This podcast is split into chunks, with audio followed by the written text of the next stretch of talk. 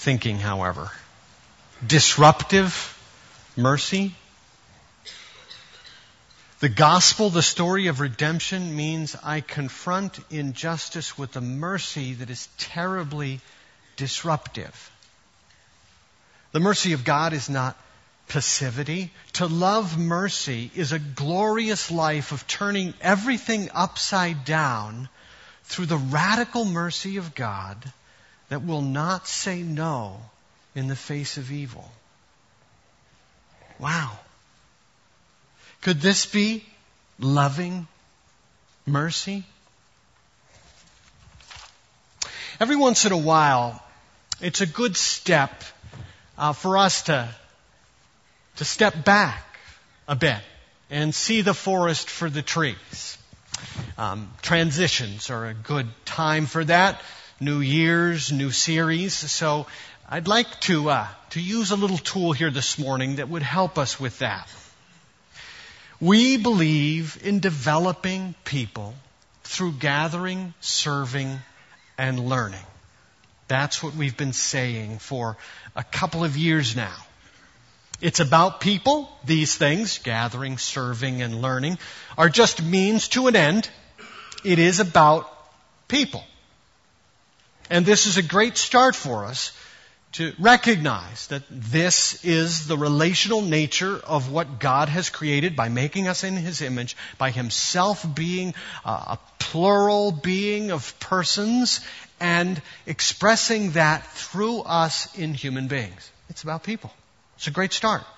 And how we develop ourselves and follow Him obediently are through these particular tools. Gathering, serving, learning could be called something else, but it's a start. It's a way that we make sure we're doing and pursuing what He wants us to be. It'll always be a reference point for us, however, even when we get beyond year three. These three things caused us to come up with a little ministry plan, taking these values and putting them into action. This three year ministry plan just takes these things and says, how do we do this? First year, we said it's better to gather. I'd like to remind you of this because just because we've done it doesn't mean we're done with it. Don't give up on it. Hebrews became our anchor for that day, uh, that year, of, of making sure that we were, we were doing this, that we were making sure we were gathering. And so we introduced gathering large and gathering small. We reintroduced the concept of life groups. And I say this because I hope you haven't forgotten and have not stopped participating at some level. We have them on Sunday mornings, we have them throughout the week. Pastor Dave is, you know, making new ones happen all the time, and there are places where you can plug in. Just because we did it last year doesn't mean we don't keep doing it. Don't lose your small gather opportunities. It's how we grow. We also gather large. That's important. And, and so we actually, you know, created this opportunity on Sunday mornings to have the two hour uh, time to, to gather small and gather large. And of course, we have gender and interest groups as well. So that's year one. It's better to gather. Then we move to this year. It's greater to serve. Always do it. Now, that's my paraphrase uh, of Jesus. You know, I needed to put it in a few words. So, but my paraphrase of him saying, if you want to be great, be the servant of all. I just read a, uh, um, a quote of Martin Luther King. Tomorrow's Martin Luther King Day. He said, Everyone can be great because anyone can serve. Pretty good, right? It's greater to serve. And so we took Micah 6 8 as an example of this uh, and spoke to acting justly, loving mercy, walking humbly. Now, I'll come back to this in just a minute, but I want to make sure you see that we've got a third year that we're going to, and that is it's wiser to learn. And I'm just beginning to build a framework for this. What I want you to know is this is not about head knowledge. Next year, we're not just kind of getting away from all we do uh, in uh, actively in service, and now we get to go back and, and just study or something. Instead, this is going to be about wrestling with what is next out of our acting justly and our pursuit of mercy and walking humbly with God. It's going to be offering a framework of thinking and exercising and wrestling with how the gospel, the message of God, comes to bear on real life issues. So stay tuned. But uh, I wanted to return to uh, this idea of it's greater to serve. We started the fall by saying, act justly. And uh, you'll remember the instruments of service the, the yoke, the, the cup, the towel, the cross, the coin. Five instruments. But really, I want you to see that those were principles I was trying to get across.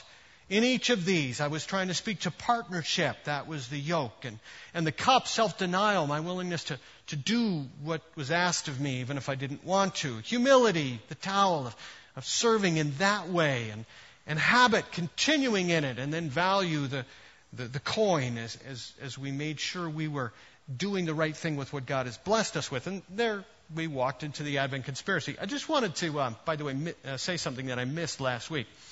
We, for the, um, for the wells, we raised $34,600. In case you weren't here last week, that was just amazing. Praise the Lord. Seven wells we can dig. I wanted you also to know, though, because I kind of looked away and missed this little note. Over 75 families or giving units participated in that. I was very encouraged by that because it's not just a few that gave lots, it was a lot of people that gave much. So thank you. That's a marvelous thing, and we should be praising the Lord for it. Now, finding these overarching principles, I think, helps us to see.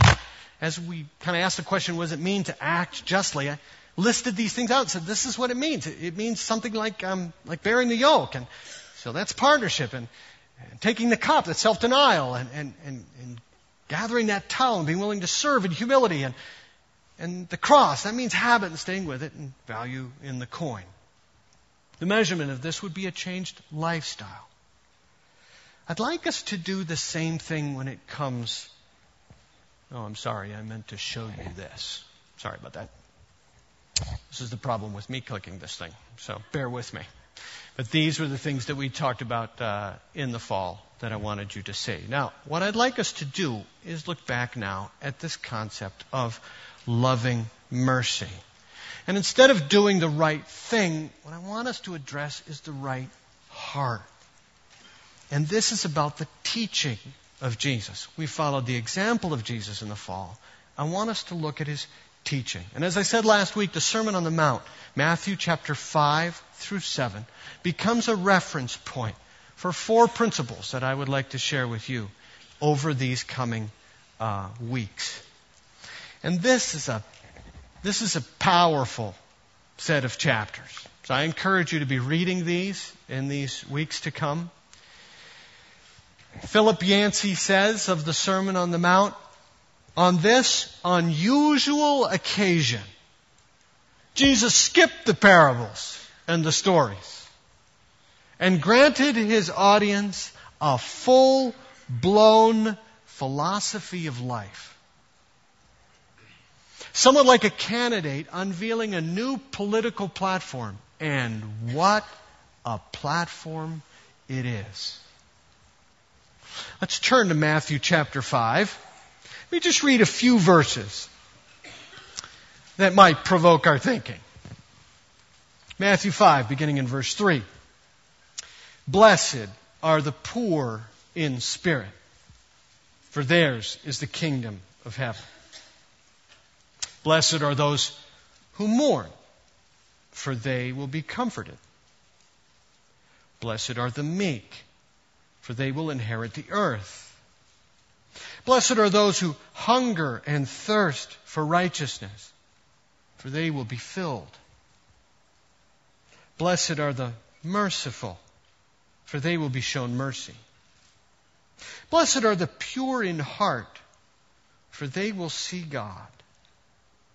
Blessed are the peacemakers, for they will be called sons of God.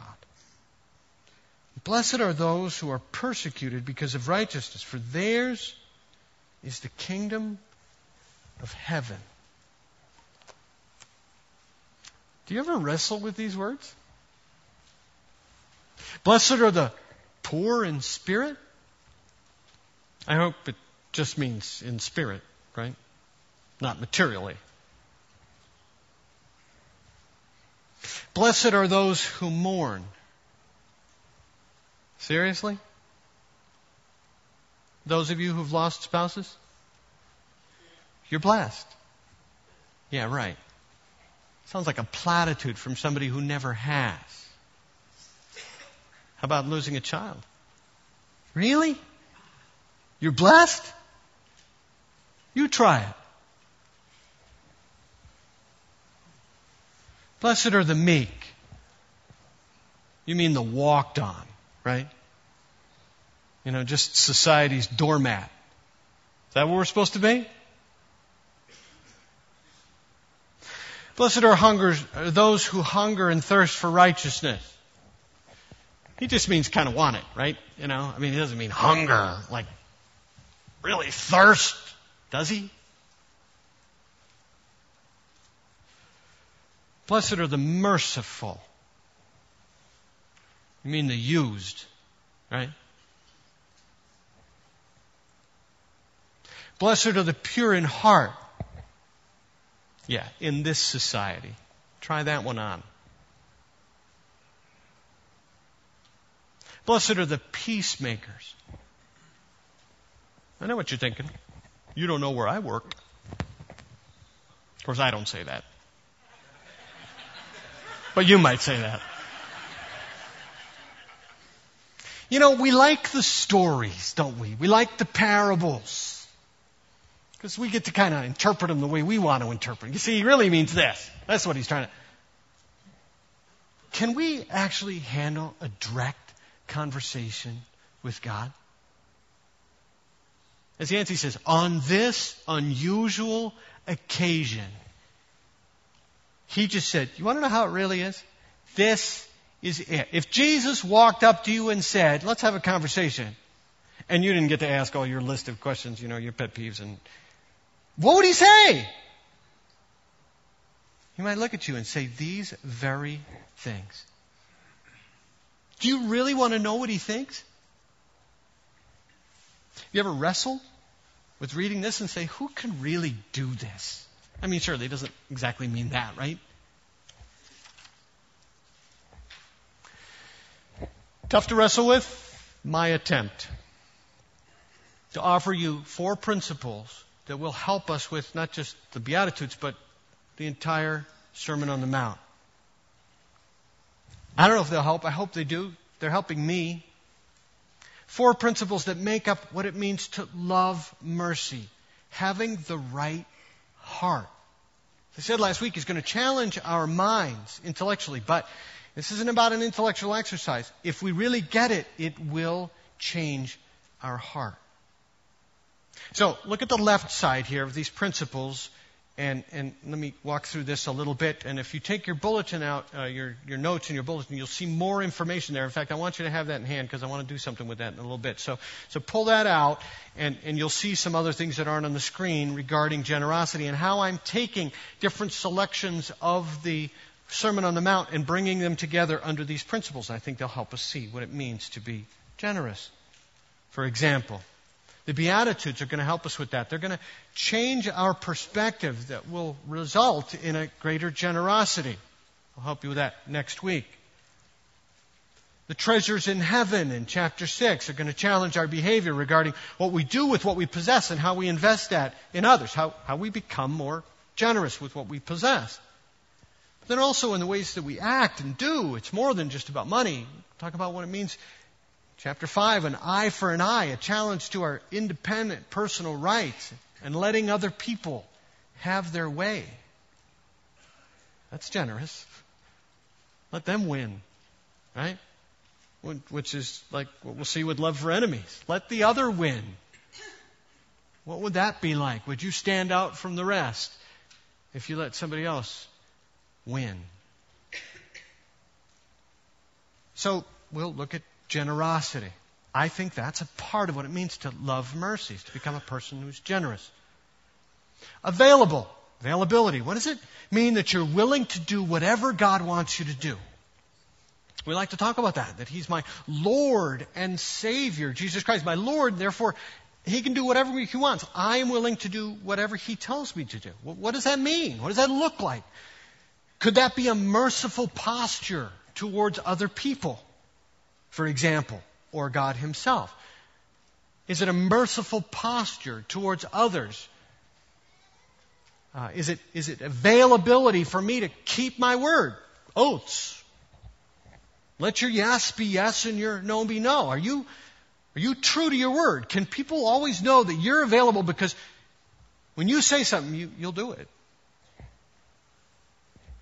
Psalm 15 asks the question, Who may dwell in your sanctuary? One of the descriptions of that person who's a true God dweller will keep his oath even when it hurts.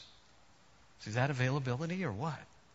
Is that a merciful posture that says, I'll, I'll, I'll, I'll yeah, I said it, I'll do it? Hmm. And a couple of others, like the way we act towards others. He talks about murder and divorce. What about a merciful posture towards God? Could that be being available to Him? Like, like how we pray, and when we pray, and how much we pray. How about fasting? Do we talk much about fasting? We talk fast about fasting. You gotta move on. Got a really great opportunity for you guys coming up. You're gonna hear more about it, but we're going to challenge you with a, with a book that we're going to make available that you can use. Not a lot of reading, just a little bit for a long time, over 40 days. An opportunity to enter into a fast. Fasting's very personal. I'm sure many of you go, I'm diabetic, can't do it. I'm hypoglycemic, nope, can't. You know, I, it's okay. You get to shape it, you get to form it.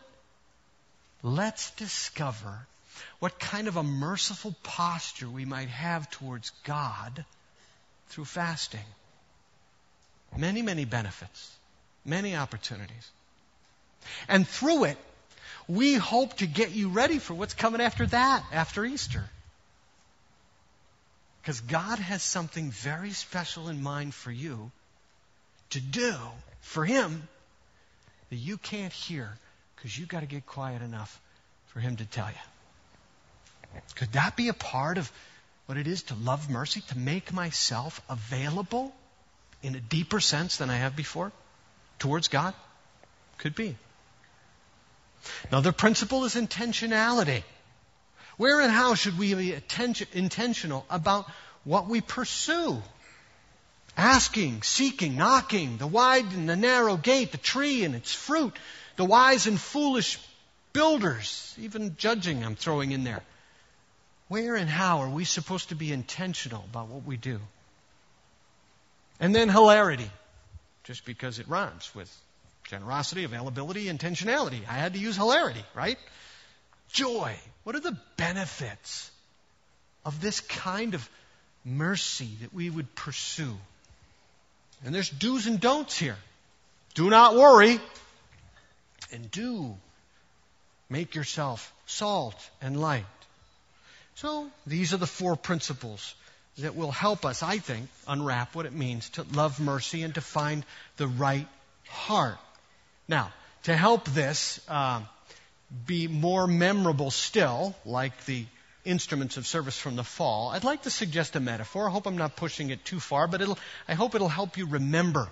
This is the right side of the screen now, uh, uh, next to these principles. Generosity if we're talking about the right heart, this is like the blood. The heart pumps blood. There must be a continual flow of blood. There must be lots of it, or you, you don't survive, right? There must be a continual presence passing through you all the time in order for there to be life. That's my analogy with the heart regarding generosity. It must be flowing all the time. It isn't enough to just be every once in a while do something generous. There needs to be this attitude of generosity, this, this flow that's just a natural part of who you are. So there's kind of a metaphor here for this having the right heart, making sure that this flow continues. The availability would be the beat. This is the consistency. The heart never stops. It better never stop. Some of you look like it stopped. No, you don't. The heart never, it slows, it speeds up, but of course if it stops, there's trouble. You see, this is about availability, this, this constantness, this, this consistency towards others and towards God. You, you don't say to them, I'm available now, but, you know, listen, I'm busy in four weeks. So anything you can do this month, it's good. You know, there's this consistency, this availability. Intentionality. That would be the body. The arteries, the veins, the vessels, the capillaries. This blood gets sent everywhere and very intentionally. Right? If blood doesn't get everywhere, something's hurting. You ever fallen asleep, you know, with your hand up here and you wake up and it's like totally, totally dead? You ever done that?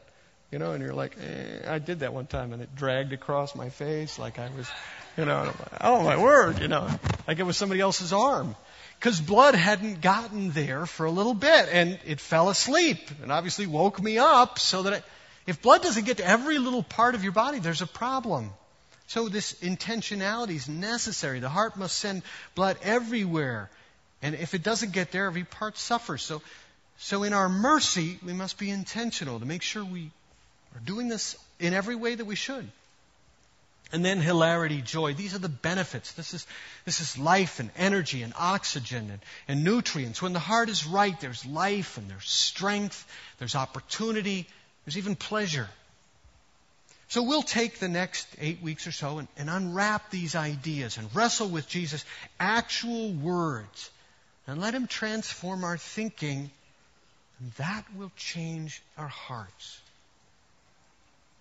We will pursue mercy with a love for it, and it'll give us the right heart. Now, before we leave, I wanted to give you an application. I wanted to leave you with something to do as a result of this. So take, I told you to take that sheet of paper and, and uh, look at the back side where I've listed these applications. And uh, we actually have a few minutes, and I was hoping that we would. And I would like us to react to this and to spend some time reflecting on this. This is kind of a little trial run. If you got a heart issue or somebody's got to check out your heart, they make you do a stress test, right? Uh, uh, my brother passed away at 50 years of age from a massive heart attack. All of us siblings had to go and get this stress test. So I didn't have a heart problem. I don't have a heart problem, but I'm there in there giving a nuclear stress test with people who do have heart problems. And this lady's running me through the thing, you know, and and uh, and she's saying, "Okay, let me know when you got about like a minute left," you know. And I, I don't, I don't know, you know. And and they keep running the thing up and up and up and up, and they're making it go faster and faster and faster. And finally, she just goes, "Well, stop already," you know. I, I, because I, I was in pretty good shape. I was doing okay. I didn't have it. And she looked at me and she goes, Why are you even here? You know, she's used to dealing with people who have real serious and say, Well, I'll explain the situation. Oh, okay. Right. So so but they just had to make sure because his was unanticipated that the rest of us didn't have this problem. Well, it's good for us every once in a while to have that kind of a test. Do you have any heart conditions spiritually? Here's a stress test. How well do you love mercy? Regarding generosity. How about this for a test? Just when you don't want to do it, whatever it is, do it anyway and see what happens. I don't know what your it is, but I'd like you to think about that in a minute. You know, that you'd have open eyes to a situation at work, at home, wherever you are, and and there's this prompting that, you know what, I really ought to do that. I really don't want to do that. And you know it. Nobody knows it but you and God. And you just decide you're going to do it anyway. Would that not measure kind of a, a generosity, a willingness? You don't have to. You got every reason to not have to. You got excuses. You got this. You got that. You know, and it's about time he did it anyway do it anyway. The beat, the consistency. Try speaking without using the word I in your vocabulary. You ever done that as a party game? Used to do that with uh, when I was a youth pastor. Boy, exciting youth pastor, huh? I had to hand out these toothpicks. You know, they get like a half a dozen toothpicks, and they'd have to walk around and talk to each other. And every time they used the word "I," they had to give up a toothpick. Try that. Try even answering anybody by, go, by going, "Oh, I." You'll, you'd be surprised. Hmm. Try praying without asking anything for yourself. Now, I'm not saying we should always do that. I'm just asking you to try it. Try entering into a prayer time with God and don't ask anything for yourself. That might check how available you are to God and to others. Little stress test. Intentionality. I want you to think about that and think of something that God might want you to do for somebody else that's merciful and don't quit till you get it done. Now, it's a little different from the other one because you might try and do something and then, you know, they already did it or, or they, they go, no, no, no, that's okay. No, no, no, no, no. Don't give up until you get it done. There's intentionality. Now, I got a fun one for you, too. That's the last one.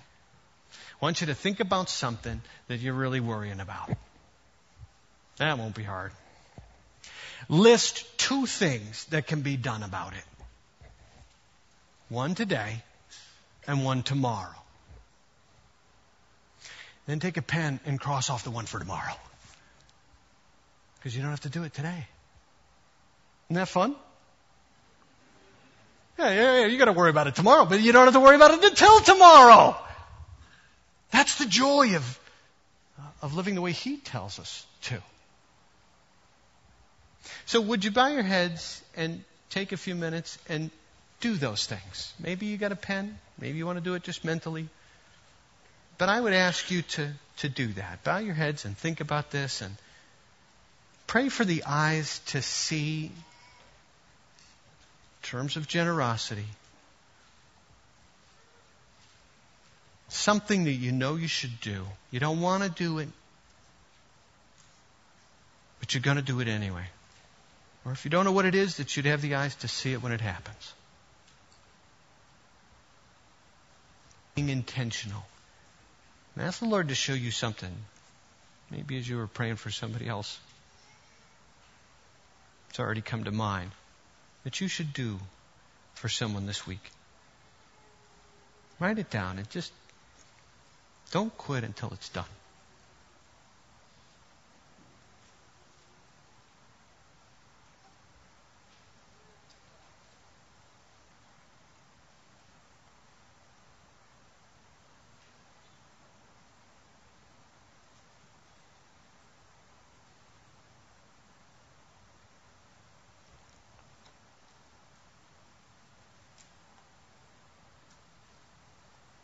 Now take an opportunity and write down something that you are concerned about, that worries you.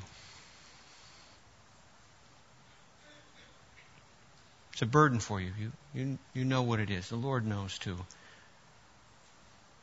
And, and write a couple things down. Something you can do about it today. Something you can't do about it today.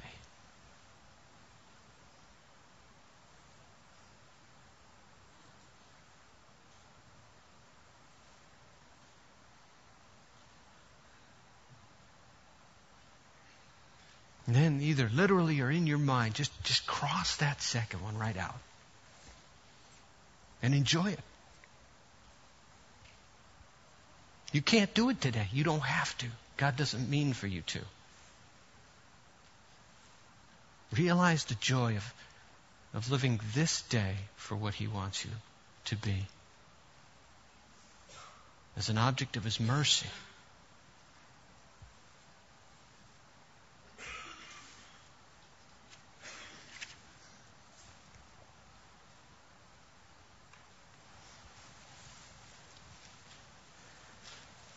At the end of the Sermon on the Mount, it says, When Jesus had finished saying these things, the crowds were amazed at his teaching, because he taught as one who had authority and not as their teachers of the law.